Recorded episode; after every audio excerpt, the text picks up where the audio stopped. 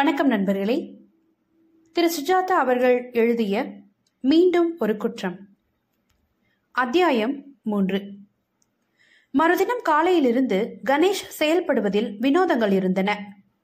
வசந்திடம் காரணம் சொல்லாமல் சில காரியங்களை செய்ய சொன்னான். முதலில் ராயப்பேட்டையில் அந்த அருணாச்சலத்தின் வீட்டுக்கு போகலாம் என்றான். மவுண்ட் ரோட் வெல்லிங்டனில் திரும்பி ஒடியன் வழியாக சென்று ஆஸ்பத்திரியை கடந்ததும் வசந்த் நிறுத்து. என்றான். ஏன் பாஸ்? அங்க போக வேண்டாமா? வேண்டாம். அணு எப்படி இருக்குன்னு ஒரு நட போய் விசாரிச்சுட்டு வந்துடலாமே வேண்டாம். இப்ப இங்க எதுக்காக வந்தோம்? வந்த விஷயம் வேற. அருணாச்சலத்தை பார்க்க வரலையா இல்ல. வசந்த் அவனை ஒரு மாதிரி பார்த்து இப்ப என்ன செய்யணும்? என்றான். வந்த வழியிலேயே திரும்பி போ. திரும்பி செல்லும்போது மவுண்ட் ரோடுக்கு செல்லும் ஒரு வழி பாதையை பிடிக்கும் முன் அந்த முனையில் நிறுத்த சொன்னான். ஏன் பாஸ்? குதிரை வண்டி விசாரிக்கணுமா? ஓரத்தில் பார்க் பண்ணிட்டு காத்துரு. வந்துடுறேன். என்று சற்றென்று இறங்கிக் கொண்டு அந்த முனையில் பூங்கா போல பாசாங்கு பண்ணி கொண்டிருந்த இடத்தை நோக்கி நடந்தான். வசந்த் சிகரெட் பற்ற வைத்துக்கொண்டு அவன் போகும் திசையையே பார்த்து கொண்டிருந்த போது பள்ளிக்கூட சிறுமிகள் சீருடையுடன் விரைவாக நடந்து செல்வது அவன் கவனத்தை ஈர்த்தது. அதில் ஆழ்ந்திருந்த போது கணேஷ் உடனே வந்து விட்டான் என்னாச்சு? போன காரியம் ஆகல. போன காரியம் என்ன? அப்புறம் சொல்றேன். என்ன பாஸ்? ரொம்ப மர்மமா வேலை செய்யறீங்க மனசுக்குள்ள ஒரு தேரி வச்சிருக்கேன். அதை இன்னும் உன்கிட்ட விவாதிக்கிற நிலைமைக்கு வரல. இப்ப எனக்கே செத்த குழப்பமா தான் இருக்கு. இப்ப எங்க போகணும்? காந்தா பிரின்சிபலா இருக்காங்களே அந்த கான்வென்ட் பள்ளிக்கு. Holy Cross? எங்க இருக்கு தெரியுமா? என்ன பாஸ் வசந்துக்கு உருப்படியா தெரிஞ்ச ஒரே விஷயம் இந்த மாதிரி பெண்கள் பள்ளிக்கூடங்கள் எங்க இருக்குன்னு தானே? இந்த ஏரியாவில் கூட ஒரு முஸ்லிம் பெண்கள் பள்ளி இருக்கு. தெரியுமோ? பள்ளி நுங்கம்பாக்கத்தில் இருந்தது. காம்பவுண்ட் சுவர்கள் சுவர்கள் உயரமாக இருந்தன. செல்வாக்கு உள்ளவர்கள் சேர்க்கும் பள்ளி போலும். வாசலில் கொத்து கொத்தாக கார்கள் காத்திருக்க வெளிர் பச்சையில் ஸ்கர்ட்டும் வெள்ளை சட்டையும் அணிந்து கணக்கில்லாத பெண்கள் உள்ளே ஆரவாரமாக நுழைந்து கொண்டிருந்தார்கள். வாசலில் நிறுத்திவிட்டு வசந்த் முத முதல்ல கேர்ள்ஸ் ஸ்கூல்ல இப்பத்தான் நுழைகிறேன் பாஸ் என்றான். பொய் சொல்லாதடா நுழைய அனுமதி தராங்களா பார்க்கலாம். யாருங்க? காந்தா அம்மாவை பார்க்கணும். பார்வையாளர்களுக்கு தனியா நேரம் இருக்குதே. அது எப்ப? ராத்திரியா? இல்ல பத்தரை மணிக்குங்க. என்னங்க அட்மிஷனா எல்லாம் முடிஞ்சிருச்சுங்களே. மந்திரிப்பா சீட்டு கேட்டு அனுப்பிச்சிருக்காரு பத்தரை மணிக்கு மேல தாங்க அனுமதி. ஏன்பா மந்திரி ஆளுங்களுக்கு கூட அனுமதி இல்லையா? என்ன மந்திரிங்க? கணேஷ் குறுக்கிட்டு இல்லைங்க நாங்க பத்திரிக்கே வரோம் என்றான். பார்ட்டி யாருன்னு சொன்னீங்கன்னா பரவாயில்லைங்க நேரத்துல வர்றோம் வா வசந்த் என்றான். காரில் இத பாரு பொய் சொல்றது உனக்கு வழக்கமாவே போயிருச்சு. பொய்ய ஒரு அளவோட பிரைக்கணும்டா என்றான். பொய்மையும் வாய்மை எடுத்த புரை தீர்ந்த நன்மை பயக்கும் என்னன்னு வள்ளுவர் சொல்லியிருக்காரு. அவர் என்ன வேணாலும் சொல்லிட்டு போகட்டும். நீ கணேஷ் சொல்றத கேளு. ஓகே. இப்ப என்ன? இன்னும் முக்கா மணி இருக்கு. இங்கே காத்திருக்கலாம். ரொம்ப உத்தமம். அடடா பதினஞ்சு பதினாலுமா? எத்தனை மலர்கள்? ஒவ்வொருத்தையும் ஸ்கர்ட் போட்டுட்டு ஷர்ட் போட்டுக்கிட்டு வர்றதே எக்ஸைட்டிங்கா இல்ல? அத பாருங்க. அந்த பொண்ணு நிச்சயம் பாஸ்கெட் பால் ஆடும். வசந்த் என்று அதட்டினான். சாரி நீங்க பாட்டுக்கு ஏதாவது புஸ்தகத்தை வச்சு படிச்சுட்டு இருங்க. பத்தரை மணிக்கு அவர்கள் உள்ளே போய் மரநிழலில் காரை நிறுத்தினார்கள். எல்லா பெண்களும் எங்கே என்பது போல் அந்த இடம் முற்றிலும் அமைதியாக இருந்தது. ஒரு நட பாத்ரூமை எட்டி பார்த்துட்டு வந்துடணும். பெண்கள் பள்ளியில பாத்ரூம்ல என்னவெல்லாம் எழுதியிருப்பாங்கன்னு என் ஃப்ரெண்டு ரிசர்ச் பண்ணிட்டு இருக்கான். பிரின்சிபலின் அறை முகப்பில் உட்கார்ந்திருந்த மலையாள பெண் அவர்களை சந்தேகத்துடன் பார்த்து is it admission no something personal பெயர் சொல்லுங்க. கணேஷ் தன் பெயரை சீட்டில் எழுதி உள்ளே அனுப்பிவிட்டு சுற்றிலும் பார்த்தான். அலமாரி முழுவதும் பள்ளிக்கு கிடைத்த கேடயங்கள் நெருக்கமாக அடுக்கி வைக்கப்பட்டிருந்தன. சுவரில் காமராஜ் ஏதோ ஒரு கட்டடத்துக்கு அடிக்கல் நாட்டிக் கொண்டிருந்தார். நேரு ஒரு சில குழந்தைகள் தோளில் கை போட்டுக்கொண்டு உற்சாகமாக உள்ளே நுழைந்து கொண்டிருந்தார். கரும்பலகையில் அறிவிப்புகள் அன்றைய பொன்மொழி எல்லாம் எழுதியிருக்க யாருக்கோ சமயம் இருந்து ரோஜா ரோஜாவாக அலங்காரம் வேற வரைந்திருந்தது. கண்ணாடி போட்டு பூட்டிய பலகைக்குள் ஆசிரியர்களின் டியூட்டி டைம் டேபிள் இருந்தது. கணேஷ் அதை சற்று கூர்மையாக பார்த்தான். வசந்த் என்னைக்கு அந்த சம்பவம் நிகழ்ந்தது? பத்தாம் தேதின்னு நினைக்கிறேன். ஏன்? சரியா கிழமை பார்த்து அன்னைக்கு காந்தாவுக்கு என்ன கிளாஸ் இருந்ததுன்னு இதுல பாத்துரு என்று சொன்னான். உங்களை கூப்பிடுறாங்க. இருவரும் உள்ளே சென்றார்கள்.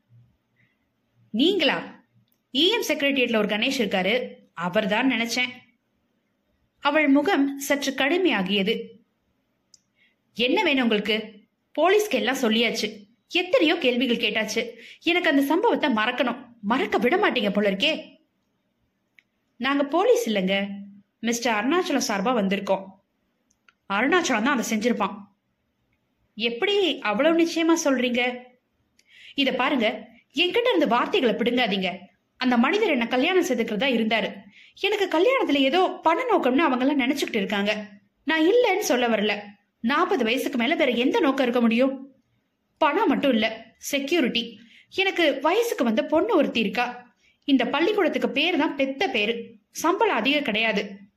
பத்து ரூபாய் இன்க்ரிமெண்ட்டுக்கு செக்ரட்டரி கிட்ட கெஞ்சணும். என் புருஷன் கார் ஆக்சிடென்ட்ல இறந்து போயிட்டாரு. பெரியவருக்கு ஃப்ரிட்ஜ் ஃப்ரெண்டு விசாரிக்க வந்தவருக்கு என்னை பிடிச்சி போயிருச்சு. ப்ரப்போஸ் பண்ணாரு ஒத்துக்கிட்டேன். ஆனா அவர் கல்யாணம் தான் பண்ணிக்க இருந்தேனே தவிர கொலை செய்யல. அவர் இறந்து போறதுனால எனக்கு என்ன சார் லாபம்? நாவல்கள்ல வர்ற மாதிரி வில்ல எழுதி வச்சுட்டு அதுக்கப்புறம் தானே கொலை செய்வாங்க? நான் அது ஏதோ சஜஸ்ட் பண்ண வரல மிஸ்ஸஸ் காந்தா. நீங்க நிஜமாவே அருணாச்சலம் கொலை செய்வான்னு நினைக்கிறீங்களா? செய்திருக்கலாம் தான் சொன்னேன். அருணாச்சலத்தை பத்தி எனக்கு அவ்வளவா தெரியாது. அவன் பெரியவர் கூட சண்டை போட்ட போது நீங்க கூட இருந்ததா சொன்னானே? உண்மைதான். காய்ச்சு காய்ச்சுன்னு சப்தம் போட்டான். அவங்க குடும்பத்து விவகாரம் எனக்கு எதுவும் புரியல. அவன் அப்பா சொத்து எதையோ இவர் பறிச்சுக்கிட்டாராம். கேட்கவே நல்லா இல்ல. அவங்களுக்கெல்லாம் அவரு சொத்து மேலதான் ஆசை. என்னை கல்யாணம் பண்ணிக்கிறதா சொன்னதும் அவங்களுக்கு பயம் வந்துருச்சு. எல்லாம் எனக்கே போயிடணுட்டு என் கூட சமாதானமா ஏதாவது ஒப்பந்தம் செஞ்சிருக்கலாம். செஞ்சிருந்தா அவங்களுக்காக நானே வாதாடி இருப்பேன்.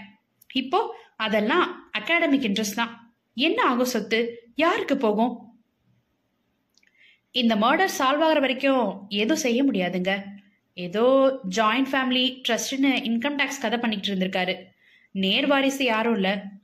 அது இருக்கட்டும் நீங்க அவங்கன்னு குறிப்பிடுறது யாரு? அதாங்க டேரக்டர்ஸ் நாலு பேர் இருக்காங்களே உறவுக்காரங்க. எல்லாம் ஒன்று விட்ட உறவு தான் ஒருத்தன் பெரியப்பா அம்மா சித்தப்பா அம்மா மாமா அம்மா ஒரே குழப்பம். அது எல்லாத்தையும் ஒரு வழியா விட்டு தொலைச்சாச்சு. போலீஸ்காரங்க உங்களை கிளியர் பண்ணிட்டாங்களா? பின்ன ஒன்பதுல இருந்து பன்னெண்டரை வரைக்கும் ஸ்கூல்ல இருந்தனே. எத்தனை சாட்சி? அதை விசாரிச்சாங்களா? ஓ எஸ். துப்புரவா விசாரிச்சாங்க. பத்தரை மணில இருந்து கிளாஸ் எடுத்துக்கிட்டு இருந்தேன். அந்த கிளாஸ் பொண்ணுங்களை கூட விசாரிச்சாங்க. சரி ரொம்ப நன்றிங்க. வரட்டுமா? வாங்க. நிச்சயம். ஆனா இந்த கேஸ் தலைவலிய மறுபடியும் என்கிட்ட கொண்டு வராதீங்க. இல்லைங்க சும்மா உங்க ஸ்கூல்ல உள்ளவங்களை பார்க்கவே வரலாம். ரொம்ப நல்லா இருக்குது எல்லாமே. நீங்க கட்டியிருக்கிற பட்டுப்புடவை உட்பட என்றான் வசந்த். தேங்க்ஸ் என்று சற்றே பிரமித்து வெட்கப்பட்டார் கணேஷ் மற்றவங்க பேர் தெரியுமா உங்களுக்கு? என்று கேட்டான். பெரியவர் எல்லாரையும் அட்டைன்னு தான் சொல்லுவாரு. அருணாச்சலம் பாலகிருஷ்ணன் பாபு அப்புறம் வந்து அவன் பேர் என்ன? பக்தன். தாடியெல்லாம் வச்சுக்கிட்டு மௌன விரதம் கூட இருக்கானே. என்னமோ சாமி. சரியா ஞாபகம் இல்லை. அவங்கள யாரும் இந்த காரியத்தை செஞ்சிருக்க முடியுமா? யார் வேணாலும் செஞ்சிருக்கலாம். எல்லாருக்கும் மோட்டிவ் இருக்கு. எல்லாருமே சேர்ந்து கூட செஞ்சிருக்கலாம். ஆனா அந்த அருணாச்சலம் ஒண்டிதான் அன்னைக்கு வீட்டுக்கு போயிருக்கான். பழனிவேல் சொன்னாரு மத்தவங்க அந்த சமயத்துல ஆபீஸ்ல இருந்திருக்காங்க. அருணாச்சலம் இல்லைன்னா வேற யாரும் இருக்க முடியாதுன்னு முடிவுக்கு வர்றாப்புல தான் கேஸ் இருக்குன்னு சொன்னாங்க. ஓகே வரேங்க. வசந்த் வெளியே நடக்கும்போது கொஞ்சம் இருங்க பாஸ். த்ரோபால் விளையாடுது. பார்த்துட்டு வந்துடுறேன் என்றான். சி வட. ம் சரி இப்போ என்ன செய்யணும்? அந்த டைம் டேபிளை பாத்தியா? அதெல்லாம் நீங்க பாத்துக்கோங்க. டைம் டேபிள் எடுத்துக்கிட்டு வந்துட்டேன். திருடிட்டியா? எப்படா போட்டி இருந்தது நோட்டீஸ் போர்டு? அண்ணம்மா கிட்ட ஒரு காஃபி வாங்கிட்டு வந்துட்டேன். அண்ணம்மா யாரு? வெளிய கிளார்க்கு. மலையாளம் சம்சாரிக்கான் குறைச்சக்கா அறியான் அந்த பொண்ணு பேனாவை ஜாக்கெட்ல குத்தியிருந்தா. சரி சரி உன் தீர செயல்கள்லாம் வேண்டாம் இப்ப. அட்டவணை கிடைச்சதா இல்லையா? கிடைச்சது. அடுத்த ஸ்டெப் என்ன? மற்ற உறவுக்காரங்களை பார்க்கணும். மூணு பேரையும். அவங்கள தான் போலீஸ்காரங்க கிளியர் பண்ணிட்டாங்களே பாஸ் பண்ணிட்டாங்க. அவங்களாம் இருக்க முடியாதுதான் இருந்தாலும் போய் அவங்க கிட்ட பேசினா ஏதாவது கிடைக்கும் இல்லையா? உங்க குறிக்கோள் என்ன? சாயங்காலத்துக்குள்ள இத பத்தி ஏதாவது திட்டவட்டமா தெரியணும். அருணாச்சலம் தானா? அருணாச்சலம் இல்லையா? அவ்வளவுதான். அவ இல்லனா கேஸ் எடுக்கலாம். அவன் தானா விட்டுடலாம். சிம்பிள் சாயங்காலத்துக்குள்ள விட கிடைச்சிருமா? கிடைக்கணும் வசந்த். எங்கேயோ கேஸ் நிரடுது. அருணாச்சலம் தான் அருணாச்சலம் தான் பல பக்கங்கள இருந்து கன்னத்துல அரைஞ்சாப்புல சாட்சியங்கள் காட்டுது. இதுவே எனக்கு ஒரு நிரடலா படுது இட்ஸ் டூ ஆப்வியஸ் பத்து மணி சுமாருக்கு உள்ள போனவன் அருணாச்சலம் தான். ஒப்புத்துக்கிறான். கூர்காவும் பார்த்திருக்கான். வேற யாரும் உள்ள போனதா சாட்சி இல்ல. அத கொஞ்சம் க்ளோஸா பார்த்த என்ன? போலீஸ் பார்த்திருக்க மாட்டாங்களா பாஸ் நாமும் பார்த்திடலாமே எதையும் மனசுல வச்சுக்கிட்டு இருக்கீங்க. என்கிட்ட சொல்ல மாட்டேங்கிறீங்க. சமயம் வரும்போது சொல்லிடுறேன். சாயங்காலத்துக்குள்ள வந்துட்டா சரி. பக்கத்து வீட்டுக்கு ஒரு ஸ்பூன் சக்கரை கடன் வாங்க போன மனைவி கிட்ட கணவன் சொன்னாப்ல. பெரிய ஒரு ஆபீஸ்க்கு போகலாம். அது என்ன கம்பெனி? எஸ்பி இண்டஸ்ட்ரீஸ்னு என்னவோ சொன்னாரே. ப்ளீஸ் சிட் டவுன் உங்களுக்கு யாரை பார்க்கணும்? என்றாள் ரிசப்ஷன் பெண். உங்களை பார்த்தப்புறம் மத்த பேரை பார்க்க வேண்டாம்னு தோணுது.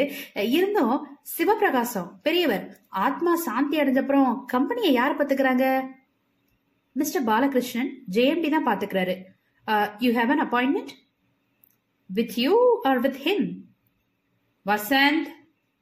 என்று அவனை அதட்டி மிஸ் எங்களுக்கு அப்பாயின்மெண்ட் எதுவும் இல்ல. அவர் ஆபீஸ்ல இருந்தா மிஸ்டர் கணேஷ் லாயர் பார்க்க விரும்புறதா சொல்லுங்க என்றான் கணேஷ்.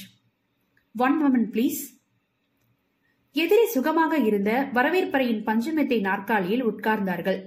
கண்ணாடிக்கு வெளியே சல்வலன் கார்டு ரோடு மௌனமாக இயங்கிக் கொண்டிருந்தது. விவேகானந்தா காலேஜ் மாணவர்கள் தெரிந்தார்கள். பிளாட்பார குடும்பம் ஒன்று ஆட்டோ ரிக்ஷா எல்லாமே மௌன படத்தில் பார்ப்பது போல இயங்குவதை கணேஷ் தான் கவனித்துக் கொண்டிருந்தான். வசந்த் அந்த பெண்ணின் உதட்டையே கவனித்துக் கொண்டிருந்தான். சன்னம டெலிபோன்ல பேசுறத பாத்தீங்களா?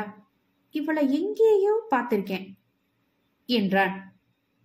நீ எங்கேயோ பார்த்த பெண்களை கணக்கெடுத்தா மெட்ராஸ் கொள்ளாதுடா. பெட்டு வைக்கிறீங்களா? நீங்க போய் பாலகிருஷ்ண பார்த்துட்டு வரதுக்குள்ள இவளை கனெக்ட் பண்ணிடுறேன். நத்திங் டூயிங் என்னோட கூட வரப்போற நீ.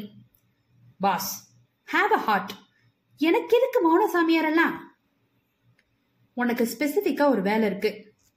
என்ன வேலை? அந்த பொண்ணை பார்க்காம இருக்கிறது.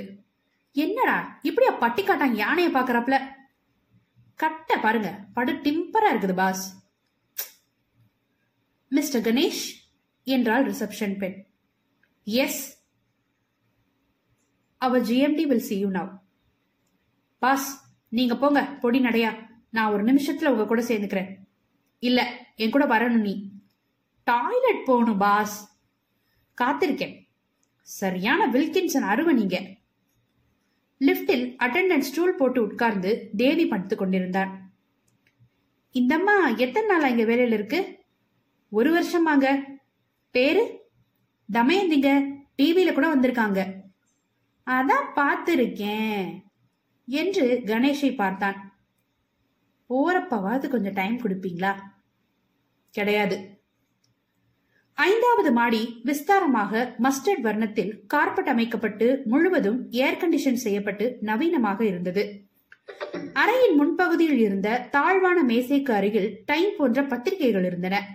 சுவரின் மேற்புறத்தில் புதிதாக மாலை போட்டு சிவபிரகாசத்தின் படம் இருந்தது. கதவில் பெயர் பலகை சமீபத்தில் மாற்றப்படுக்க மாற்றப்பட்டிருக்கலாம் என்று தோண்டியது இங்கும் ஒரு பெண் உட்கார்ந்திருந்தார் வசந்த் நான் மட்டும் உள்ள போறேன். இந்த பொண்ணு கிட்ட பேச்சு கொடுத்து ஏதாவது விஷயம் இருந்தா கிரகிச்சு வாங்கிக்க. முக்கியமா என்ன வேணும்னா இந்த ஆபீஸுடைய அமைப்பு சம்பவ தினத்தின் போது பாலகிருஷ்ணனுக்கோ எங்க இருந்தாங்கன்ற தகவல். பேசாம போங்க நான் பாத்துக்கிறேன். கொஞ்ச நேரம் கழிச்சு உள்ளவா என்ன? பார்க்கலாம் பார்க்கலாம். அறைக்குள் இயற்கை வெளிச்சம் இருக்கும்படியாக சுவர்களில் பெரும்பகுதி கண்ணாடியில் இருந்தது.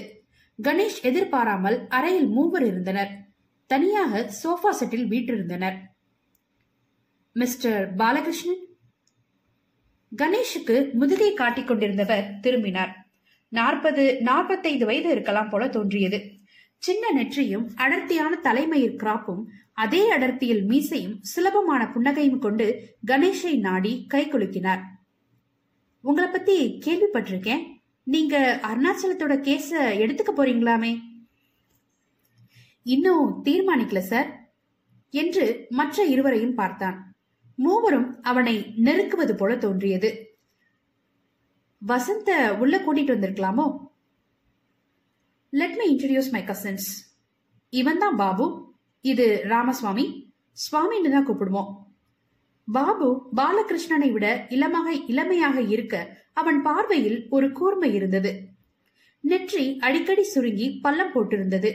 உயர்ந்த தாடையும் சற்று வலுவான புஜங்களும் தெரிந்தன. ராமசுவாமியை சுவாமி என்று கூப்பிடுவது பொருத்தம்தான் என்று தோன்றியது. தாடியும் நெற்றியில் திருநீற்றின் மத்தியில் குங்கும ரத்தமுமாக இருந்தான். முகம் பூராவும் தாடி மீசை. பெரும்பாலும் மறைத்துவிட உக்கிரமான கண்களால் கணேஷை பார்த்தான். சுவாமி கொஞ்சம் ரிலீஜியஸ் டைப் பக்தியெல்லாம் ஜாஸ்தி. ஓ அப்படியா? ஐயப்பன் கோவிலா? சுவாமி தலையை அசைத்தான். எப்ப மலைக்கு போக போறீங்க? சுவாமி பாலகிருஷ்ணனை பார்க்க அவர் பத்தொன்பதாம் தேதி என்றார்.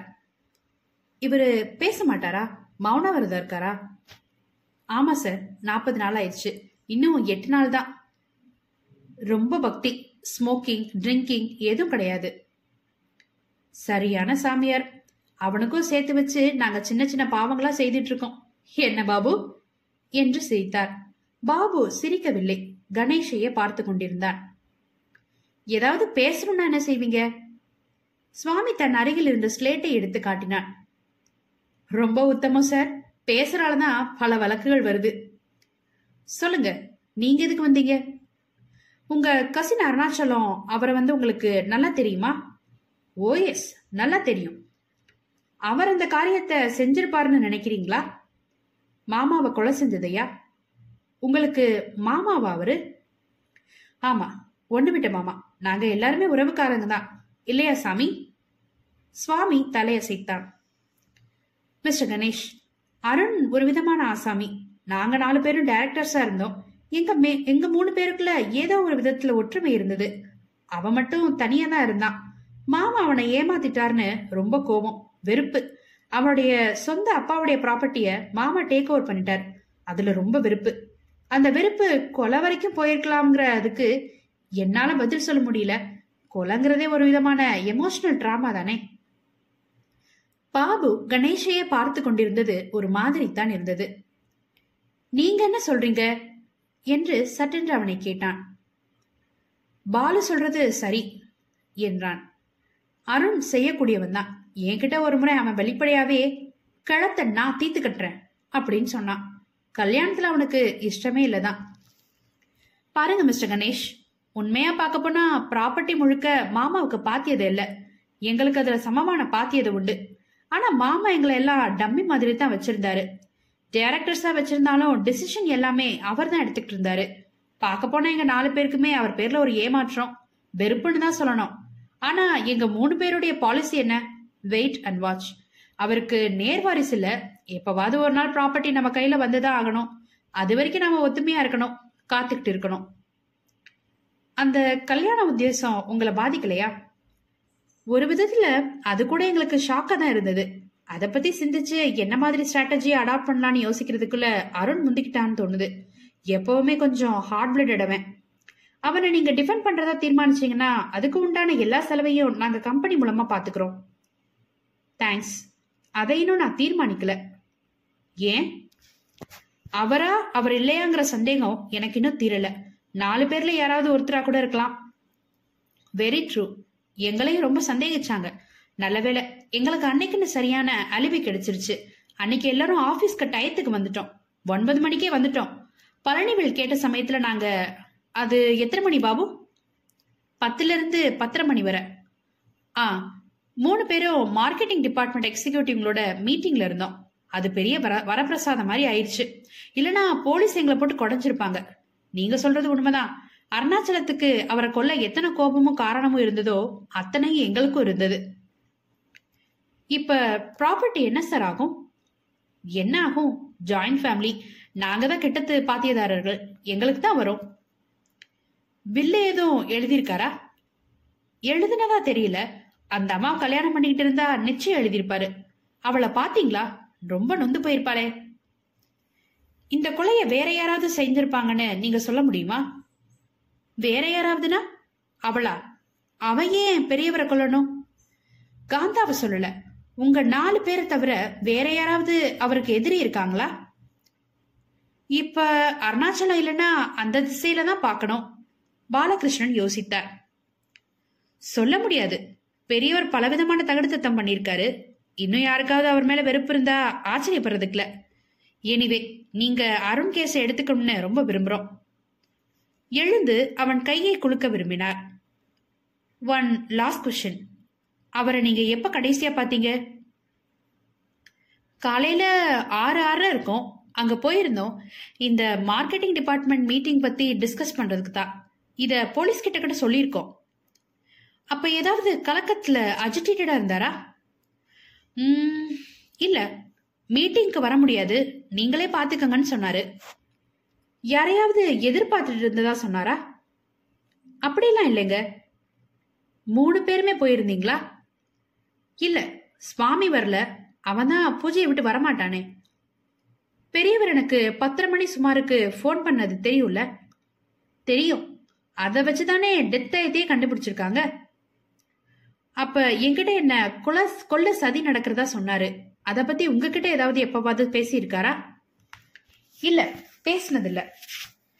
ஆல்ரைட் ரொம்ப தேங்க்ஸ் நான் வரேன். உங்க நேரத்தை வீணாக்கிட்டேன். பரவாயில்ல. எப்படியாவது அருணுக்கு உதவி செஞ்சீங்கன்னா சரி. அட்வான்ஸா பணம் வேணுமா? தேவை இருந்தா வாங்கிக்கிறேன். அனும நினைச்சாதான் பரிதாபமா இருக்குது. அருண் கிட்ட சொல்லுங்க. வந்து பாக்குறோம் we will take care of the girl எங்ககிட்ட அனுப்பிச்சிட சொல்லுங்க. சரி சார் வட்டுமா குட் நைட் மறுபடி பார்க்கலாம். என்றான் கணேஷ்.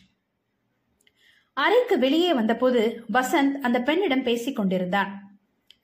அவிட்டமா நீங்க? ஒரு நிமிஷம் இருங்க. ஜோதிடம் பிரகாசத்தில் என்ன சொல்லியிருக்குன்னா தனம் சுகமுடையவள் பிரியமுடையவள் பிரபுக்களுக்கு நேசன் தாய் தந்தையருக்கு இஷ்டமானவள். அப்புறம் வந்து அவள் ஆர்வத்துடன் அப்புறம் என்ன? சொல்லுங்க என்றாள். ஜோதிட சாஸ்திரத்துல எழுதியிருக்கத சொல்லிடுறேன். அது உங்களுக்கு அப்ளிகபிளா இல்லாம இருக்கலாம். சொல்லுங்க சார் என்றாள் சந்தோஷத்துடன்.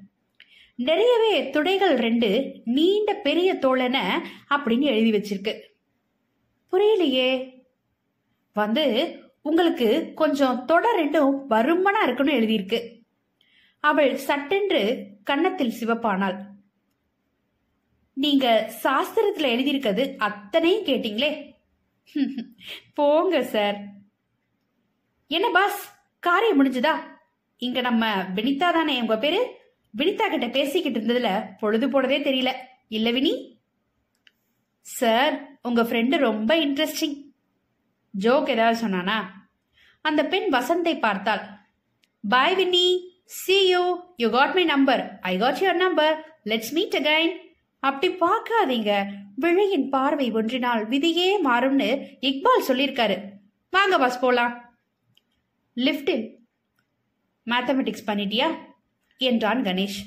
சே பேசிக்கிட்டு இருந்தேன். வினிதா அபிட்டம். அபிட்ட நட்சத்திரமா? உருப்பிட மாட்டடா நீ. நான் சொன்ன காரியம் என்னாச்சு? என்ன டீட்டெயில்ஸ் வேணும்? சொல்லுங்க. சம்பவ தினத்தின் போது அவங்க எப்ப வந்தாங்க ஆபீஸ்க்கு? அவங்க அலிபை சொல்லு. Cast iron. ஏதோ மார்க்கெட்டிங் எக்ஸிகியூட்டிவ்ஸ் மீட்டிங்கா? அவங்க மூணு பேர் இருந்திருக்காங்க. இருபத்தி ஒரு எக்ஸிகியூட்டிவ்ஸ் போர்ட் ரூம்ல மீட் பண்ணிருக்காங்க. அசைக்க முடியாது. இவங்க இல்ல பாஸ் போலீஸ் துப்புரவா விசாரிச்சிருக்காங்க. அந்த மீட்டிங் அட்டன் பண்ண ஒவ்வொருத்தரையும் விசாரிச்சிருக்காங்க. வெனிதா தான் மினிட்ஸ் எடுத்திருக்கா. மினிட்ஸ் காப்பி கூட ஒரு ஃபோட்டோ ஸ்டார்ட் பண்ணி கொண்டு வந்திருக்கேன். என்ன பாஸ் ஆறா நம்பர் அழுத்துறீங்களே? பேசாம வா. ஆறாவது மாடியில் லிஃப்ட் நின்றபோது கணேஷ் கதவை திறந்தபோது பத்து முகங்கள் நிமிர்ந்து பார்த்தன. ஆபீஸ் அறை. Sorry I want to go to the toilet என்றான் கணேஷ். காரிடார்ல நேரா மேல போனீங்கன்னா இருக்கும். லேடிஸ்குள்ள நுழைஞ்சிடாதீங்க வெளியே வந்து காரிடாரில் நடந்தான். என்ன பாஸ்? டாய்லெட் மோகம்? கூட வாயேன். என்று டாய்லெட் கதவை திறந்தான். அந்த சன்னல்களை திறந்து எட்டி பார்த்தான். வசந்த் இறங்கு. நான் காவல் காக்குறேன். என்னது? இத பாரு. இந்த டாய்லெட்டுக்கு நேர் கீழே தான் அந்த ரூம் டாய்லெட் இருக்கு. எந்த ரூமு? அதான் அவங்க மூணு பேர் பேசிக்கிட்டு இருந்த ரூம் அந்த டாய்லெட்டுக்கு இங்க இருந்து ட்ரெயின் பைப் பிடிச்சிட்டு இறங்கலாம். சீக்கிரம் இறங்கு. என்ன பாஸ் பைத்தியம் பிடிச்சிருக்கா உங்களுக்கு? எதிர்த்து பேசாம சீக்கிரம் இறங்கி போறியா இல்லையாடா? ஐயோ எதுக்கு இறங்கணும்? எதுக்கு இறங்கணும்னு? அவங்க என்னை பத்தி என்ன பேசிக்கிறாங்கன்னு தெரிஞ்சாகணும்.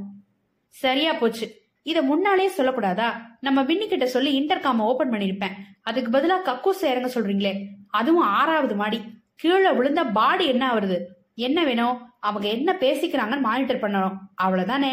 வின்னி எனக்காக என்ன வேணா செய்வா. ஒற்றை கொங்கையை திரிக்கணும்னா பலதா இடதான்னு கேட்காம எடுத்து கொடுத்துருவா. பேசாதடா வாடா போலாம். மறுபடி அங்கே வந்தபோது வசந்த் ஹாய் வின்னி என்றான். நீங்க என்ன புகழைய வசந்த்? இல்ல வின்னி உன்னை விட்டுட்டு போக மனசே வரல. இக்பாலின் சபைக்கு வாருங்கள். இரண்டோட கோப்பை அருந்துங்கள். என்று உன்னை ஒரு பாட்டிக்கு கூப்பிடலான்னு வந்தேன். இது என்ன இன்டர்காமா? நல்லா இருக்கே உள்ள பேசுறதெல்லாம் கேக்குமா? மாஸ்டர் ஸ்விட்ச் அங்கதான் இருக்கு பசந்த் ஓச்சிரா டாட்டா நான் வரட்டுமா? நான் சொன்னதெல்லாம் ஞாபகம் வச்சுக்க. தேன் சாப்பிடு சும்மா உருவி விட்டாப்புல ஆயிரும் பாடி. வெளியே வந்ததும் சாரி பாஸ் முடியல என்றான். பேசாம நான் சொன்ன ஐடியாவே பார்த்துருக்கலாம். கக்கூஸா என்ன விளையாடுறீங்களா? வசந்த் எப்பேற்பட்ட குடும்பம்? கக்கூஸ் எல்லாம் இறங்க மாட்டேன். வேணுமானா வேற சொல்லுங்க. போடா உருப்படி இல்லாத பயலே. என்ன பாஸ் ஆச்சு? ஏதாவது விஷயம் தெரிஞ்சுதா? எனக்கு என்னவோ அவங்க மூணு பேரும் சம்திங் ஃபிஷி அவங்க பண்ணிருக்க கூடுங்கிறீங்களா? இல்ல ஆள் வச்சு ஏதாவது பிளான் போட்டிருப்பாங்களோ? யூ மீன் அ கான்ஸ்பிரசி ஆமா. ஏன் அப்படி நினைக்கிறீங்க? இவங்களுக்கும் மோட்டிவ் இருக்குதே. மோட்டிவ் இருக்கிறவெல்லாம் மர்டர் பண்ணினா ஜெயில் பத்தாது. கீழே வந்து காரில் உட்கார்ந்த போது அந்த சுவாமி வெளியே வந்து ஒரு டிரைவர் கதவை திறக்க காரில் உட்காருவதை பார்த்தான். வசந்த் நீ ஓட்டு. எங்க போகணும்? அந்த தாடிக்காரன் ஏறிக்கிட்டான்ல கார்ல. அதான்டா வெள்ள அம்பாஸ்டர் மார்க் த்ரீ ஆமா தெரியுது. அது பின்னால போ. அந்த கார் புறப்பட்டு வள்ளுவர் சிலை பக்கம் சென்று வலப்பக்கம் திரும்புவதை பார்த்தான். விட்றாத டிராபிக் அதிகமா இருக்கு. பயப்படாதீங்க. கொஞ்ச நேரம். யார் இந்த தாடி? அந்த மூணு பேர்ல ஒருத்தன். ரொம்ப பக்திமான். ஐயப்பன் கோயிலுக்கு போறான். மௌன விரதம் வேற. ஐயப்பன் கோயிலுக்கு போறவங்க மௌன விரதம் இருப்பாங்களோ? இருக்கலாம் பாஸ். அதாவது அனுஷ்டானத்தை பொறுத்தது. ஸ்திரீ சம்போகம் கூடாது. அது தெரியும். அதனாலதான் நான் போறதா இல்லை. என்ன பாஸ் தொடர்றதா விட்டுறதா? கடைசி வரைக்கும் பார்த்துடலாம். அடையார் விளிம்பில் புதிதாக கட்டப்பட்ட ஐயப்பன் கோவிலில் கார் நிற்க அந்த தாடிக்காரன் மட்டும் இறங்கி உள்ளே சென்றதை பார்த்தான் கணேஷ். என்ன பாஸ் போலாமா? இரு இரு மரத்தடியில நிறுத்து வெளியே வரட்டும். நாலு புற இவனை துரத்தணுமா? பார்க்கலாம் இரு வரான் பாரு. அங்கிருந்து கார் கிளம்பி பாலத்தை கடந்து பிரிந்து தனிப்பட்ட புது வீடுகள் கட்டியிருக்கும் ஒரு காலனிக்குள் நுழைந்தது. அதில் ஒரு வீட்டின் முன் நிற்க வசந்த் கொஞ்சம் தள்ளி நின்றான். இப்ப என்ன? வெயிட் என்றான். அந்த மினிட்ஸை சுற்று நேரம் பார்த்தான். எமர்ஜென்சி மீட்டிங்கா? என்றான். சுவாமி கேட்டை திறந்து உள்ளே சென்று மணிபொத்தானை அழுத்தினான். வயசானவர் கதவை திறக்க உள்ளே சென்றான். என்ன பாஸ்? இது அவ வீடான்னு பார்க்கணும். கொஞ்ச நேரம் வெயிட் பண்ணு. காலையில இருந்து என்ன செய்யறீங்கன்னு ஒரு தலகாலம் புரியல. எனக்கு இன்னும் விளங்கல. I am acting on hunches இது இந்த ஆளு வீடா இருந்தா அவன் கார்த்தால பல் தேய்ச்சிட்டு வெளியே வர்ற வரைக்கும் இங்கேயே காத்துக்கிட்டு இருக்கணுமா? இது இந்த ஆள் வீடா இருக்காது. டிரைவர் இன்னும் குழாயை கலட்டாம காத்துக்கிட்டு இருக்கான் பாரு. அதானே? இதோ சுவாமி வராரே. இப்ப என்ன? மறுபடியும் ஃபாலோவா இல்ல வசந்த் இங்கேயே நிறுத்திக்க. வா அந்த வீட்டுல போய் விசாரிக்கலாம். டூலெட் தான். வேற? வசந்த் காரை விட்டு வெளியே வர இருவரும் அந்த வீட்டை அணுகினார்கள். மணிப்புத்தானை அழுத்தவும் கொஞ்ச நேரத்தில் மறுபடி அந்த பெரிய பெரியவர் வந்து திறந்து எஸ் என்றார். பெருசாக சோடா வாடல் கண்ணாடி வைத்துக்கொண்டு ஹிந்துவின் கிராஸ்வேர்ட் பக்கத்தை மடக்கி வைத்துக் கொண்டிருந்தார். என்ன வேணும் உங்களுக்கு? சார் இந்த வீட்டை வாடகைக்கு விடுறதா கேள்விப்பட்டோம். ஆஹா இப்பதானே வந்தாரு? யார் வந்தாங்க? அதான் ஒருத்தர் வந்துட்டு போனாரே செட்டில் ஆயிட்டுதே. ஓ அப்படியா? என்று வனே வசந்த் கணேஷை பார்த்தான். கணேஷ் ஒரு விரலை சொடுக்கினான். அது அவர்களுக்குள் ஒரு ரகசிய ஒப்பந்தம். ஒரு விரலை சொடுக்கினால் இன்னும் கொஞ்சம் காலம் தாழ்த்து என்று நான் இன்னும் கொஞ்சம் கவனிக்க வேண்டும் என்றும் அர்த்தம். வசந்த் குறிப்பறிந்து சோ சாரி சார் என்றான். அஞ்சு நிமிஷம் லேட்டா வந்துட்டீங்க. நீங்க கிராஸ்வேர்ட் போடுவீங்களா? ஓ பத்து வருஷமா போட்டுட்ருக்கேன் உங்களுக்கு இன்ட்ரெஸ்டா பைத்தியம் சார் ஒரு தடவை நோட் பிரிங் மீ டாக்டர்னு பிர பிர பிரமாதமா க்ளூ கொடுத்துருந்தாங்க ஹிந்துல. சொல்லாதீங்க நான் சொல்றேன். மெமோ எப்படி? கில்லாடி சார் நீங்க. வாங்க உட்காருங்க. பிரீத்தி? இதா பாரா என்றான் வசந்த். பிரீத்தி கூட கிராஸ்வேர்ட் போடுமா? சொல்லி கொடுத்துட்டு இருக்கேன். கிராஸ்வேர்ட் போடாதவனோ உட்ஹவுஸ் படிக்காதவனோ இந்த உலகத்துல மனுஷனே இல்ல. நீங்க உட்ஹவுஸ் படிப்பீங்களா? படிப்பீங்களாவா? பைத்தியம் sir I was not exactly disgruntled but I was far from gruntled என்று சிரித்தான். அவர் உடனே மலர்ந்து பிரமாதம். அடடடா உங்களுக்கு போய் வாடகை கொடுக்காம போயிட்டேனே மாடியே என்றார். அவரு எவ்வளவு சார் ஆஃபர் பண்ணாரு? என்றான் கணேஷ்.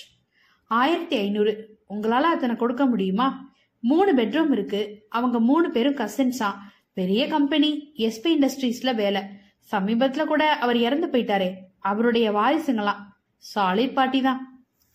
அட்வான்ஸ் கொடுக்கறதா சொன்னாரா? சொன்னாரு. எத்தனை வேணாலும் கொடுக்குறேன்னு சொன்னாரு. பரவாயில்ல. எங்களுக்கு லக்கு இல்ல. ஐ ஆம் so சாரி அவர் வந்து வேலையை முடிச்சிட்டாரு. அஞ்சு நிமிஷம் தான் பேச்சுவார்த்தை. சட்டன் முடிச்சிட்டாரு. டோக்கன் அட்வான்ஸ் வேற வாங்கிட்டேன். அதுதான் தயங்குறேன். பரவாயில்லைங்க. நாங்க வரட்டுமா? பிரீத்தி வரலையா? பிரீத்தி? வசந்த் கமான் நமக்கு வேலை இருக்கு. விளையாட போயிருக்கா. விக்ரமன் கேட்டுக்கிட்டு இருப்பா. மன்னிக்கவும். வாக்மேன் கேட்டுக்கிட்டு இருப்பா. அதான் காதலே விழுந்திருக்காது. பிரீத்தி? வசந்த் இப்ப வரப்போறியா இல்லையா? கணேஷ் கிளம்ப வசந்த் சற்று மனசில்லாமல் தான் கிளம்பினான். அப்புறம் சந்திக்கலாம் சார் காரில் என்ன பஸ்? பிரீத்தியை கூட பார்க்க விடாம அவ்வளோ அரசு அவசரமா? அவ்வளவு அவசரம்தான். ஏன்? என்னாச்சு? கேஸை சால்வ் பண்ணிட்டேன்னு நினைக்கிறேன். என்னது? இரு இரு. நான் எதுக்கும் தாவ விரும்பல. இப்ப என்ன பண்ற? காலையில போன பாரு ராயப்பேட்டை பார்க்கு. அங்க போற. எதுக்கு? அதெல்லாம் கேட்காத. நீ பாட்டுக்கு நேரா ஓட்டு. நான் இந்த கேஸ்ல கிடையவே கிடையாதா? ஆமா. நீ பாட்டுக்கு இருக்கிற பொண்ணையெல்லாம் பிரீத்தி பிரீத்தின்னு துரத்திக்கிட்டே இருந்தா? அது பாட்டுக்கு அது இது பாட்டுக்கு இது. இப்ப என்ன திடீர்னு அந்த கண்டுபிடிச்சு சொல்றீங்க? வசந்த் உன் மூளை மழுங்கி போயிடுச்சா அந்த பெரியவர் சொன்னதுல ஏதாவது வினோதமா பட்டுதா உனக்கு? இருங்க கொஞ்சம் முக்கிய யோசிக்கிறேன். கொஞ்ச நேரம் கழித்து இல்ல என்றான். கவனம் போதாது. யாருக்கு தொட பெருசா இருக்கும்னு ஜாதகம் பார்த்தா இப்படித்தான் புத்தி மட்டமாயிடும். போதாது போதாது போதாது. முட்டாள். அந்த ஆள் சுவாமி என்ன? சுவாமி அவ்வளவுதான். கொஞ்சம் கொஞ்சம் சுவாமியாரு ஐயப்பன் கோயில். மௌன விரதம். Oh my God boss sorry கவனிக்கல. இப்ப புரியுதா? ஐயோ நல்லாவே உக்கிரமா புரியுது. கேஸ் ரொம்ப இன்ட்ரெஸ்டிங்கா இருக்கு. இப்ப எதுக்கு ராயப்பேட்டை பார்க்குக்கு போறோம் தெரியுதா? அது வந்து கொஞ்சம் இருங்க. இன்னும் கொஞ்சம் முக்கறேன் கார் மறுபடி மயிலாப்பூர் பக்கம் திரும்ப அதாவது பாஸ் காலையில எதுக்கு போனீங்க? சொல்லுங்க. அத சொல்லிட்டேன் எப்படி இருங்க இருங்க. அந்த பார்க்குக்கு பக்கத்துல நம்ம அருணாச்சலம் வீடு இருக்கு. பார்க்ல ஒரு கார்ப்பரேஷன் கடிகாரம் இருக்கு. அதனால அன்னைக்கு அருணாச்சலம் மணி பார்த்த கடிகாரம் அதா தானே இருக்கணும்? சரி. அங்கதான். எதுக்கு போனேன்? இப்ப எதுக்கு போறோம்? இருங்க இருங்க. கொஞ்சம் யோசிக்க விடுங்க. வசந்த் அப்படி ஒன்றும் தோசின்னு நினைச்சிடாதீங்க. காலையில அந்த பார்க் அட்டண்டன்ட் கிட்ட அந்த கடிகாரத்தை பத்தி விசாரிக்க போனீங்க. ரைட் இப்போ எதுக்கு போறோம்? காலையில அந்த ஆள் இருந்திருக்க மாட்டான். சாயங்காலம் தான் வருவான்னு சொல்லியிருப்பாங்க. வெரி குட் குட் கெஸ் அந்த பார்க் அட்டண்டன்ட் கிட்ட என்ன விசாரிக்க போனேன்? ஏயா போன வாரம் பத்து நாளா அந்த கடிகாரம் சரியா ஓடிக்கிட்டு இருந்ததான்னு. கணேஷ் புன்மறுவளித்தான். அவன் தலையை கொஞ்சம் கலைத்து உனக்கு கொஞ்சம் மூளை இருக்குடா. இந்த பிரீத்தி கீத்தியெல்லாம் கொஞ்சம் விட்டுட்டேன்னா பொழைச்சுப்ப என்றான். இதோ ராயப்பேட்டை ஹாஸ்பிட்டல் அப்புறம் ஹாஸ்பிட்டலுக்கு தள்ளிட்டு போன ஜோக்கு ஞாபகம் வருது. சொல்லட்டுமா? வேண்டாப்பா.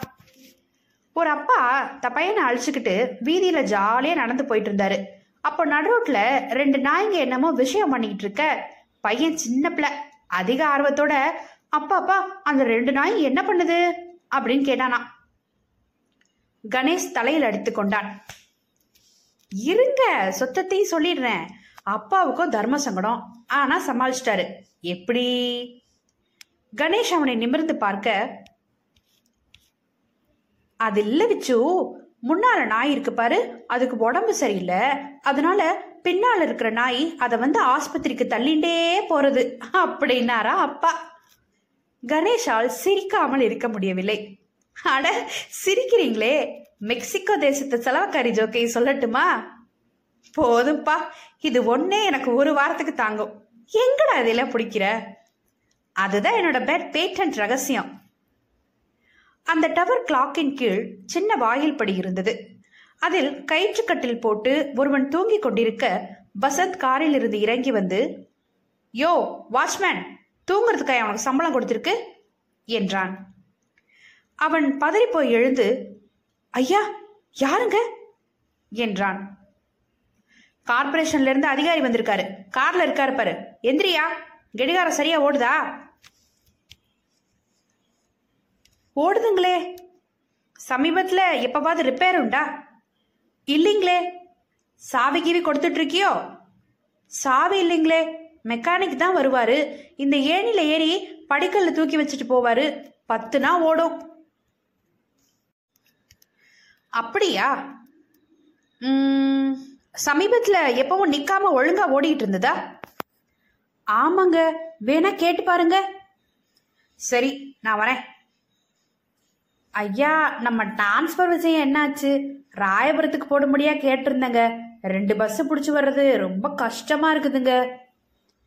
அப்படியா? உடனே கவனிக்கிறேன். ராயப்பேட்டையில இருந்து ராயபுரத்துக்கு தானே வேணும்? கொஞ்சம் எழுத்து தானே வித்தியாசம். உடனே செஞ்சிடறேன். என்று காருக்கு வந்தான். என்னடா? ஐயாவுக்கு டிரான்ஸ்ஃபர் வேணுமா? கடிகாரம் என்னாச்சு? பாஸ் அது கிராவிட்டி கிளாக் மேலே ஏற்றி வச்சு அது பாட்டுக்கு ஓடும். முதல்ல பார்ட்ஸே குறைச்சல். அன்னைக்கு ஓடி இருக்கா? அப்படிதான் தோணுது. அதில் கெட்டு போகிறதுக்கு அதிக விஷயம் இல்லை. செத்த முன்ன பின்ன ஓடும். முன்ன பின்னன்னா ஒரு மணி நேரம் ஸ்லோவாவா சே சே அப்படி இல்லை. ஒரு அஞ்சு நிமிஷம் பத்து நிமிஷம் என்ன யோசிக்கிறீங்க? நீங்க யோசிக்கிறத தான் நானும் யோசிச்சுக்கிட்டு இருக்கேன். இப்ப எங்க போகணும் தெரியுமா? முதல்ல இன்ஸ்பெக்டர் பழனிவேலை பார்த்துட்டு அவர்கிட்ட இருந்து எப்படியாவது சிவபிரகாசத்தோட போஸ்ட்மார்ட்டம் ரிப்போர்ட்டை பார்த்தே ஆகணும். ஆஹா புரியுது புரியுது. பாஸ் பாஸ் கில்லாடி நீங்க. பழனிவேல் வாங்க என்ன டயத்துக்கு முன்னாடியே வந்துட்டீங்களே? என்றார். அழைச்சிட்டு வரலையா அருணாச்சலத்தை? பழனிவேல் எங்களுக்கு ரொம்ப அவசரமா போஸ்ட்மார்ட்டம் ரிப்போர்ட் தேவைப்படுது. எதுக்கு? இந்த கேஸ்ல உங்களுக்கு புகழ் வரப்போகுது என்றான் வசந்த். என்ன சொல்றீங்க? முடிய சொல்லுங்க. பழனிவேல் இந்த கேஸ் நீங்க நினைக்கிற மாதிரி அத்தனை எழுதில்ல. அருணாச்சலம் இதை செய்யல. எப்படி சொல்றீங்க? ஒரு நிமிஷம் என்கிட்ட கேள்வி கேட்காம அந்த ரிப்போர்ட்டை மட்டும் காமிச்சிட்டீங்கன்னா நல்லது. எஸ்பிஐ கேட்கணும். கேளுங்க காத்திருக்கோம். இப்ப என்ன சொல்றீங்க? அருணாச்சலம் இல்லைங்கிறீங்களா? போஸ்ட்மார்ட்டம் ரிப்போர்ட்டை பார்க்கலாம். ஏதும் சொல்ல முடியாது. பாருங்க நாங்க விசாரிச்சதுல கேஸ் வேற திசையில திரும்பிக்கிட்டு இருக்கு. இதனால பளிச்சுன்னு புத்திசாலித்தனமா ஒரு டெவலப்மெண்ட் வந்தாலும் வரும். அப்படி கிடைச்சதுன்னா அதுக்கு உண்டான கிரெடிட்டை போலீஸுக்கே கொடுத்துட்றோம். உங்களுக்கு ப்ரமோஷன் கிடைச்சாலும் கிடைக்கும். என்ன சொல்றீங்க? எங்களுக்கு புகழ் எதுவும் வேண்டாம். நீங்க இந்த மாதிரி புதுசா கிளப்புறதுக்கு என்ன ஆதாரம்னு சொல்லுங்களேன். அருணாச்சலம் இல்லைன்னு உங்களால நிரூபிக்கிறது ரொம்ப கஷ்டம். பத்தரை மணிக்கு உங்களுக்கு ஃபோன் வந்திருக்கு. அதுக்கப்புறம் அவர் இறந்திருக்காரு. அருணாச்சலம் அவரை போய் பார்த்ததை பார்த்தவங்க நிறைய பேர் இருக்காங்க. அவன் எவிடன்ஸ் கொடுக்கறப்ப உளறி இருக்கான். ஒன்பது மணின்னா அப்புறம் பத்தரைக்கு மாத்திக்கிட்டான். எல்லாம் தெரியும் தானே உங்களுக்கு? எல்லாம் தெரியும் பழனிவேல். இருந்தாலும் ஒன்னே ஒன்னு யோசிச்சு பாருங்க. திட்டமிட்டு கொலை செய்ய வர்றவன் அந்த மாதிரி ஓப்பனா எல்லாரும் பாக்குற மாதிரி வருவானா? அவன் திட்டமிட்டு வந்தான்னு யார் சொன்னாங்க? பெரியவர் கூட சண்டை போட்டுட்டு அந்த கோபத்துல மண்டையில அடிச்சிருக்கான்னு நாங்க சொல்ல வரோம். நீங்க வேணும்னா அப்பயும் ரிப்போர்ட்டை பாருங்க. அதுல இருந்து என்ன தெரிய போகுது? எப்படி செத்தாருன்னு தெரியும். காட்டுங்களேன் பார்க்கலாம். யோ அந்த ஃபைல் அடியா? கணேஷ் ஃபைலை வாங்கி சர்க்கார் பழுப்பு காகிதத்தில் இருந்த போஸ்ட்மார்ட்டம் ரிப்போர்ட்டை ஆவலுடன் பார்த்தான். சிவபிரகாசம் மரணமுற்றது அனுதாபமற்ற எழுத்துக்களில் விவரிக்கப்பட்டிருந்தது. இடம் தேதி நம்பர் சுமாரான வயது உயரம் வெளிப்புற பரிசோதனையின் போது ரிகர்மாட்டிஸ் அடையாளங்கள் கண்கள் காயங்களின் விவரங்கள் கை கால்கள் மடங்கி இருக்கின்றனவா? பாஸ் டைம் ஆஃப் டெத்தை பாருங்க என்றான் வசந்த். அதான் பத்தரன் தீர்மானிச்சாயிச்சே இருங்க இருங்க என்று கணேஷ் அந்த ரிப்போர்ட்டில் விரலை ஓட்டினான். ப்ராபபிள் டைம் சின்ஸ் டெத் பத்து மணி நேரம். மிஸ்டர் பழனிவேல் போஸ்ட்மார்ட்டம் அன்னைக்கு எப்போ நடந்துச்சு? நாலு நாலரைன்னு நினைக்கிறேன். ரிப்போர்ட்லேயே இருக்குமே. நாலு முப்பத்தைந்து. அதுலேருந்து பத்து மணி நேரம் கழிச்சா? காலையில் ஆறரைக்கு செத்து போயிருக்காருன்னு அர்த்தம். என்ன பாஸ்? மிஸ்டர் பழனிவேல் இதை நீங்கள் பார்த்தீங்களா பத்து மணி நேரங்கிறத காலை பத்து மணின்னு எடுத்துக்கிட்டீங்களா? சேச்சே டைம் ஆஃப் டெத் தானே? போஸ்ட்மார்ட்டம் ரிப்போர்ட்ல எங்களுக்கு அவ்வளவு நம்பிக்கை ஏற்படலைங்க. ஏன்? அவங்க எப்படி இறந்த நேரத்தை கணக்கிடுறாங்கன்னு தெரியும்ல? வசந்த் பாஸ் அது வந்து பல விதத்துல கணக்கிடுவாங்க. பொதுவா ரெக்டல் டெம்பரேச்சர் எடுப்பாங்க. தெர்மாமீட்டரை ஆசன துவாரத்துல சொருகி விவரம் வேண்டாம். மேல சொல்லு. அப்புறம் வந்து ம் போஸ்ட்மார்ட்டம் ஸ்ட்ரெயினிங்னு ஒரு முறை சொல்லுவாங்க. அப்புறம் ரிகர்செட் ஆயிடுச்சுன்னு பார்ப்பாங்க ஸ்டமக் கண்டென்ட்ஸ் எவ்வளவு தூரம் டைஜஸ்ட் ஆயிருக்குன்னு பார்ப்பாங்க எல்லாம் சரிதான் மிஸ்டர் வசந்த் எங்களுக்கு தெரியும். ஆனா போஸ்ட்மார்ட்டம் ரிப்போர்ட் படி நேரத்தை கணக்கிடுறதுல கொஞ்சம் உத்தேசங்கள்லாம் இருக்குது தெரியுமோ? ரிகர்ஸ் சொன்னீங்க. ரிகர்ஸ்ங்கிறது பாடியோட ஆரோக்கியம் வயது வெளிப்புற உஷ்ணம்னு என்னென்னமோ அதை பொறுத்து வேறுபடும். அதுபடி போஸ்ட்மார்ட்டம் ரிப்போர்ட் கொஞ்சம் ரெண்டு மூணு மணி நேரம் முன்ன பின்ன தான் இருக்கும். கணேஷ் சரி ஒப்புத்துக்கிறோம். ஆனா இந்த பாயிண்ட் நீங்க கன்சிடர் பண்ணீங்களா? என்றான். பண்ணோம். ஆனா இந்த கேஸ்ல இறந்து போன டயத்தை பத்தி சந்தேகமே எங்களுக்கு ஏற்படல. நீங்களே சாட்சி சொன்னபடி பத்தரை மணிக்கு பெரியவருங்க கூட பேசியிருக்காரு. அதனால டைம் ஆஃப் டெத் ரிப்போர்ட்டை நாங்க எடுத்துக்கல. நீங்க செஞ்சது ரொம்ப சரிதான். ஆனா இப்ப எனக்கு ஒரு சந்தேகம் வந்திருக்கு பழனிவேல். என்ன சந்தேகம்? அந்த பத்தரை மணிக்கு பேசினது நிஜமாவே சிவபிரகாசமா இல்ல வேற யாராவதுன்னு? மை காட் நீங்க நீங்க என்ன சொல்றீங்க? அஸ்திவாரத்தையே கலக்கிறீங்க? கொஞ்சம் யோசிச்சு பாருங்க. அருணாச்சலம் முதல்ல என்ன சொன்னா ஒன்பது ஒன்பதரை மணி சுமாருக்கு அங்க போனேன். பெரியவர் செத்து கிடந்ததை பார்த்தேன்னு. இல்லையா? பத்தரை மணிக்கு பெரியவர் பேசியிருக்காருன்னு சொன்னப்புறம் பயந்து போய் சமயத்தை பத்திர சாட்சியத்தை மாத்திட்டான். அதனால தானே சந்தேகம் அவன் பேர்ல ஊர்ஜிதமாச்சு? ஒரு விதத்துல அப்படித்தான். ம். முதல்ல அவன் எப்படி ஒன்பது மணின்னு சொன்னான்னு விசாரிச்சு பார்த்தோம். வீட்டுக்கு வெளியே வர்றப்ப கார்ப்பரேஷன் கடிகாரத்தை பார்த்தேன். அதுல ஒன்பது காட்டுச்சு. அதனால அவர் வீட்டுக்கு போயிருக்கப்ப ஒன்பதுன்னு சொன்னான். கடிகாரம் ஒருவேளை நின்று போயிருக்கலாம். என்கிட்ட ஆனா வாட்ச் இல்ல அப்படின்னு சொல்லிருக்கலாம் இல்லையா? ஆமா அப்படித்தான் ஸ்டேட்மெண்ட்லயும் சொல்லியிருக்கான். அந்த கடிகாரம் சமீபத்துல நிக்கல. பொதுவா தவறாம ஓடிக்கிட்டு தான் இருந்திருக்குன்னு நாங்க விசாரிச்சு கண்டுபிடிச்சோம்.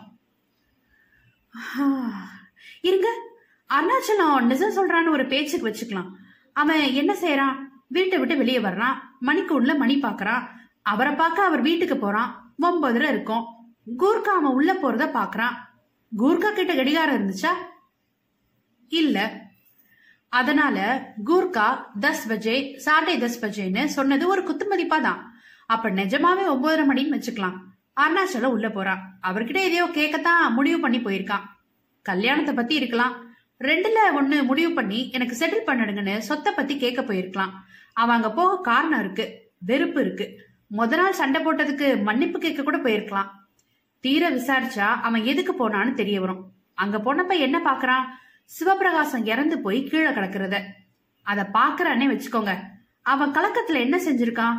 ஐயோ பெரியவர் கூட நேற்று சண்டை போட்டிருக்கோம். இப்ப தனியா போலீஸ் என்னதான் சந்தேகப்படுவாங்க? பேசாம போயிடலாம்னு கிளம்பி இருக்கலாம் இது ஒரு இயல்பான காரியம் தானே? இயல்பான விஷயம்தான்.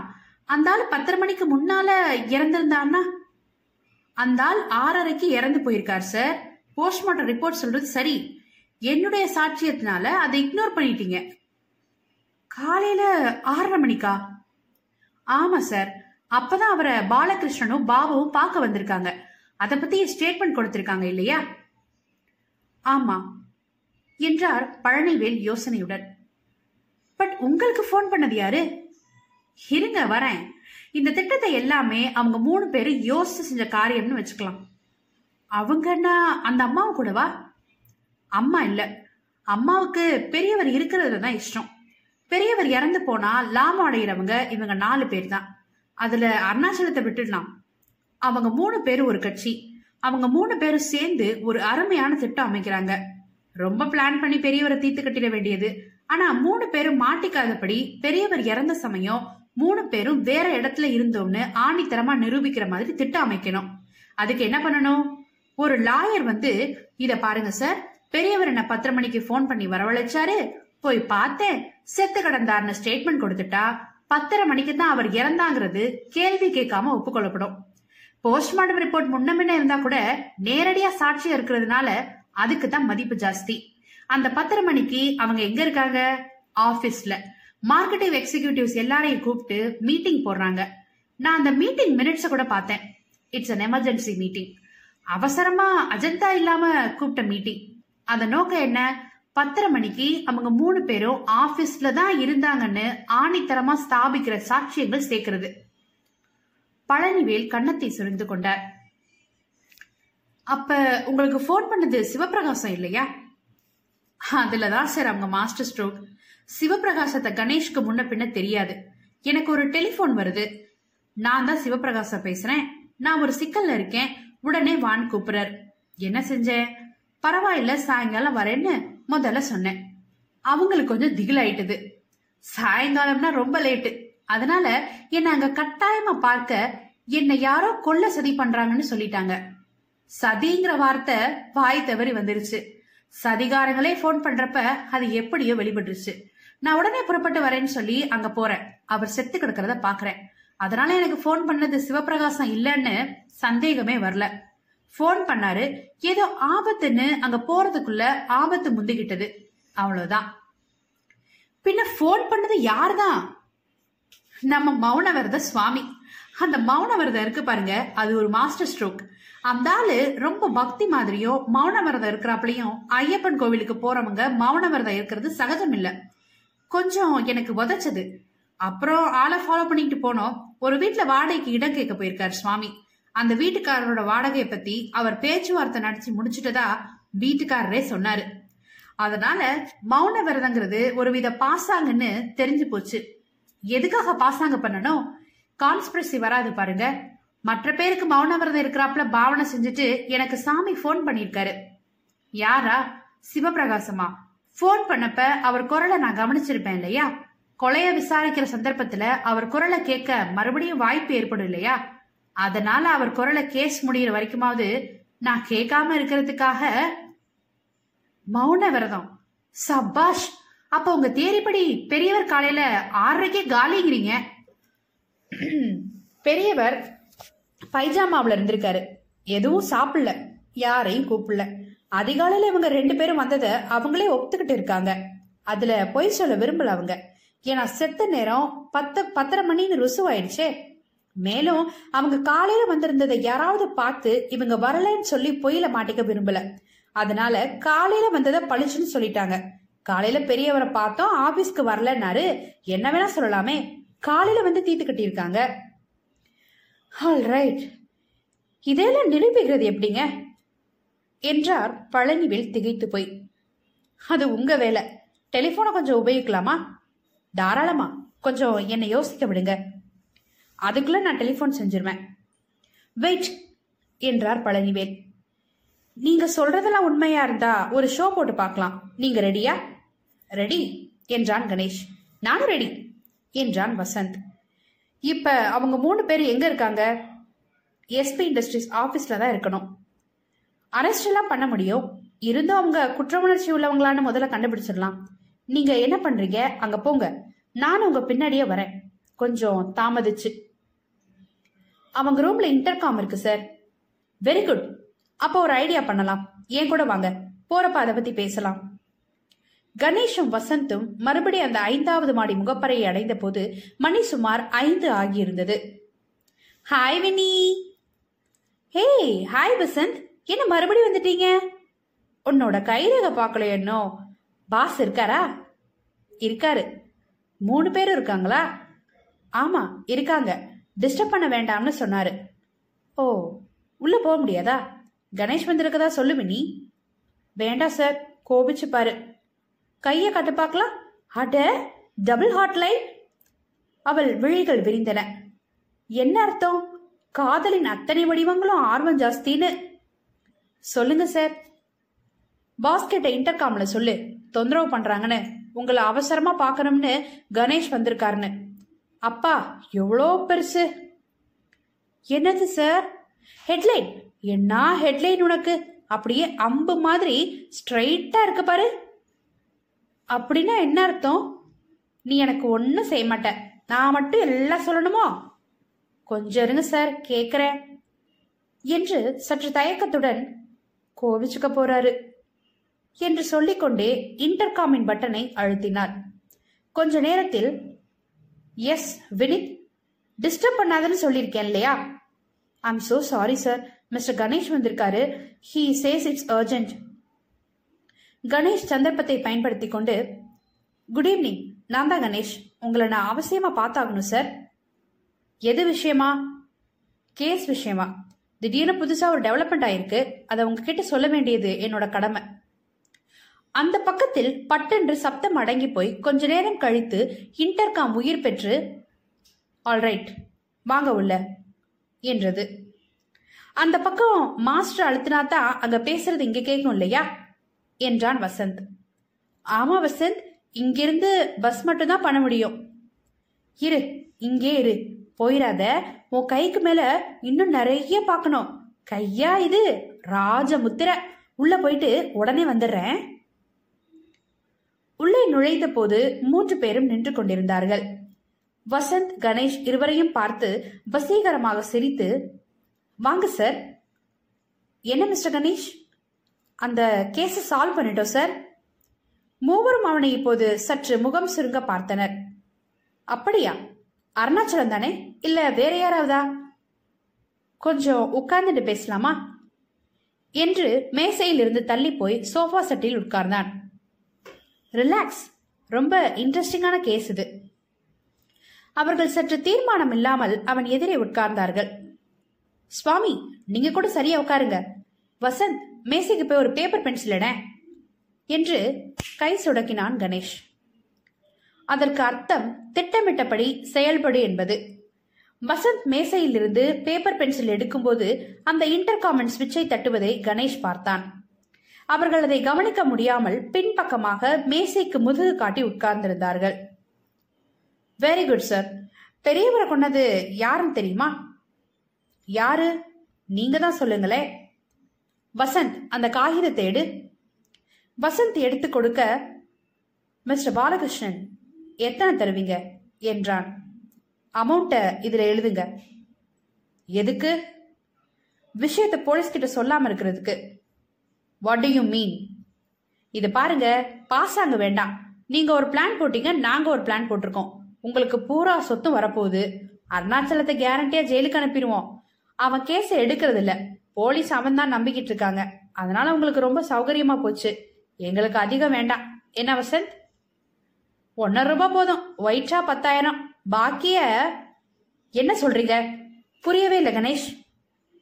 ஆ கமான் என்று வசந்த் அவர் அருகில் சென்று வயிற்றை செல்லமாக குத்தினான். கில்லாடி சார் நீங்க.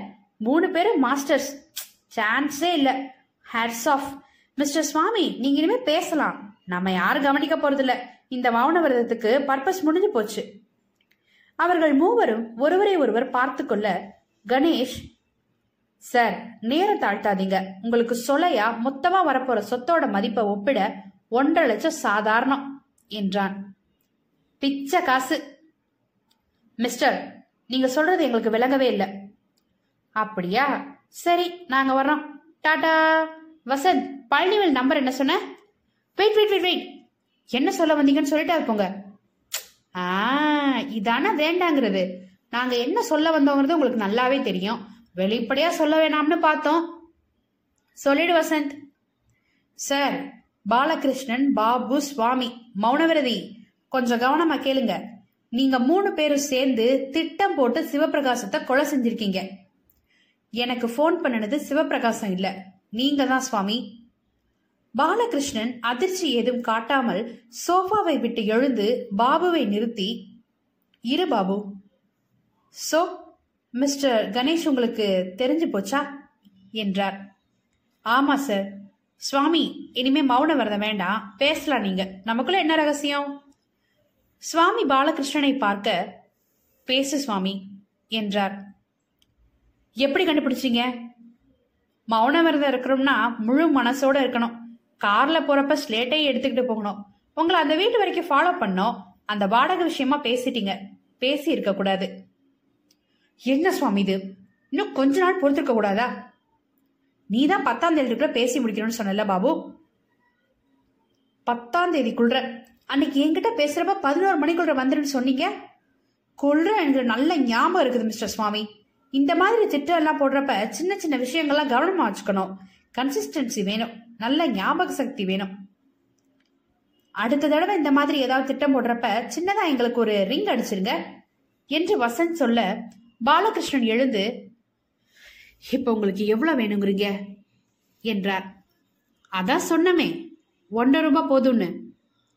என்கிட்ட எவ்வளோ கேஷ் இருக்குன்னு பார்க்குறேன் என்று பாலகிருஷ்ணன் எழுந்து குறுக்கே நடந்து தன் மேசைக்கு செல்ல வசந்த் சாய்மானமாக உட்கார்ந்து உட்காருங்க relax it's all in the game என்றான்.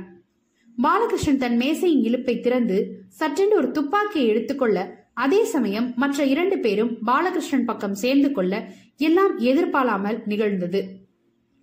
கணேஷ் வசந்த் லுக் அவுட் என்று சப்தமிட சட்டென்று பாலகிருஷ்ணன் துப்பாக்கியை கணேஷின் மார்புக்கு நேராக பிடித்துக்கொண்டு so you think you are clever mister Ganesh என்கிட்ட இன்னும் ஒரு ட்ரிக் பாக்கி இருக்கு. வசந்த் நகந்தா உன் ஃப்ரெண்டு மார்ல ஓட்ட விழும். அப்படியே நில்லு என்றார். சார் எதுக்கு சார் துப்பாக்கி கிப்பாக்கி எல்லாம் வச்சுக்கிட்டு? சச்ச கீழே போடுங்க. கிட்ட வராத சுட்டு பொசுக்கிருவேன். வசந்த் சும்மாடா. யாராவது கிட்ட வந்தீங்க சுட்டு பொசுக்கிருவேன். வா சுவாமி பாபு வா. ஒரு கொலை செஞ்சாச்சு. இன்னும் ரெண்டு கொலை செய்யிட்டா போகுது. சார் இதெல்லாம் அவசியமே இல்ல. நாங்க என்ன பணம் தானே கேட்டோம்? ஒன்னரை ரூபாய் ஜாஸ்தினா கொஞ்சம் குறைச்சுக்கிறோம். அதுக்குன்னு என்ன அது? துப்பாக்கி கிப்பாக்கி எல்லாம் ஆட்டிக்கிட்டு ஷட் என்று பாலகிருஷ்ணன் வெறி பிடித்தார் போல் கத்தி அதே சமயம் சுட்டார். கணேஷ் பாய்ந்து பதுங்க அவன் காதருகே குண்டு சீத்து கொண்டு எங்கேயோ தீற்றியது. அறையில் ஊதுவத்தி போல மெல்ல புகை உலவ ஏண்டாடே டேய் சோமாரிங்களா சுடமாட்டம் நினைச்சீங்களா? எந்திரி சுடமாட்டனா? இந்த தடவை வேணும்னே குறி வைக்காம சுட்டேன். அடுத்த தடவை உங்க கணேஷ் மூளை எகிரிக்கும். சார் அப்புறம் சுடாதீங்க. நான் தான் யுவத்தவன் என்ன சுடுங்க சார் ரெண்டு பேரையும் சுடத்தான் போறேன். ரெண்டு பேரையும். பாபு ஒதுங்கிக்க. வசந்த் பாலகிருஷ்ணனுக்கு ஆறு மீட்டர் முன்னிலையில் இருந்தான். ஓடி வந்தாலும் அதற்குள் சுட்டுவிட சமயம் இருந்தது. வசந்த் வேண்டாம் விலகிக்க. சார் சார் பாலகிருஷ்ணன் கொஞ்சம் நான் சொல்றத கேளுங்க. நீங்க ஒரு கொலை செஞ்சது போதும். எதுக்கு அனாவசியமா இன்னொன்னு? பி ரீசனபிள் எங்களை கொண்டுட்டு உங்களால எப்படி தப்பிக்க முடியும்? சொல்லுங்க பார்க்கலாம். பேசாத பாலு தீத்துக்கிட்டு என்றான் சுவாமி. பாரு நழுவரா பாரு சுடு சுடு. கணேஷ் கதவருகே வந்துவிட்டான். சரையல் என்ற நீச்சல் பாய்ச்சல் போல சோஃபாவின் பக்கம் சாய்ந்தான். பழனிவேல் வாங்க என்று இறைந்து கூப்பிட்டான். அதே சமயம் அங்கிருந்து பாலகிருஷ்ணனின் துப்பாக்கி முனை கணேஷை நோக்கி கொண்டிருக்க வசந்த் சர்க்கஸ்காரன் போல பாலகிருஷ்ணன் மேல் எம்பி அவனை வீழ்த்த முற்பட்டு கீழே விழ பாலகிருஷ்ணன் துப்பாக்கி வெடிக்க அதன் குண்டு மறுபடி கூரையை தாக்க அதே சமயம் கதவு வெடித்து பழனிவேல் உள்ளே பாய்ந்து உடனே மடங்கி அதைவிட உடனே தன் துப்பாக்கியால் பேச பாலகிருஷ்ணன் அம்மா! என்று ரத்தம் கசியும் புஜத்தை பிடித்துக்கொள்ள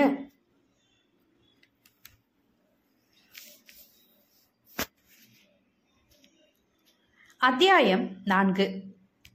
கணேஷ் ஒரு டம்ளர் தண்ணீர் குடித்தான். தட் வாஸ் க்ளோஸ் என்றான். ஏன் சார் இவ்வளோ லேட்டாவா வர்றது? என்ன செய்யறது வசந்த்? நான் முன்னையே வந்துட்டேன். இன்டர்காம் வழியா உங்க வியாபாரத்தை எல்லாம் ரசிச்சு கேட்டுட்டு தான் இருந்தேன்.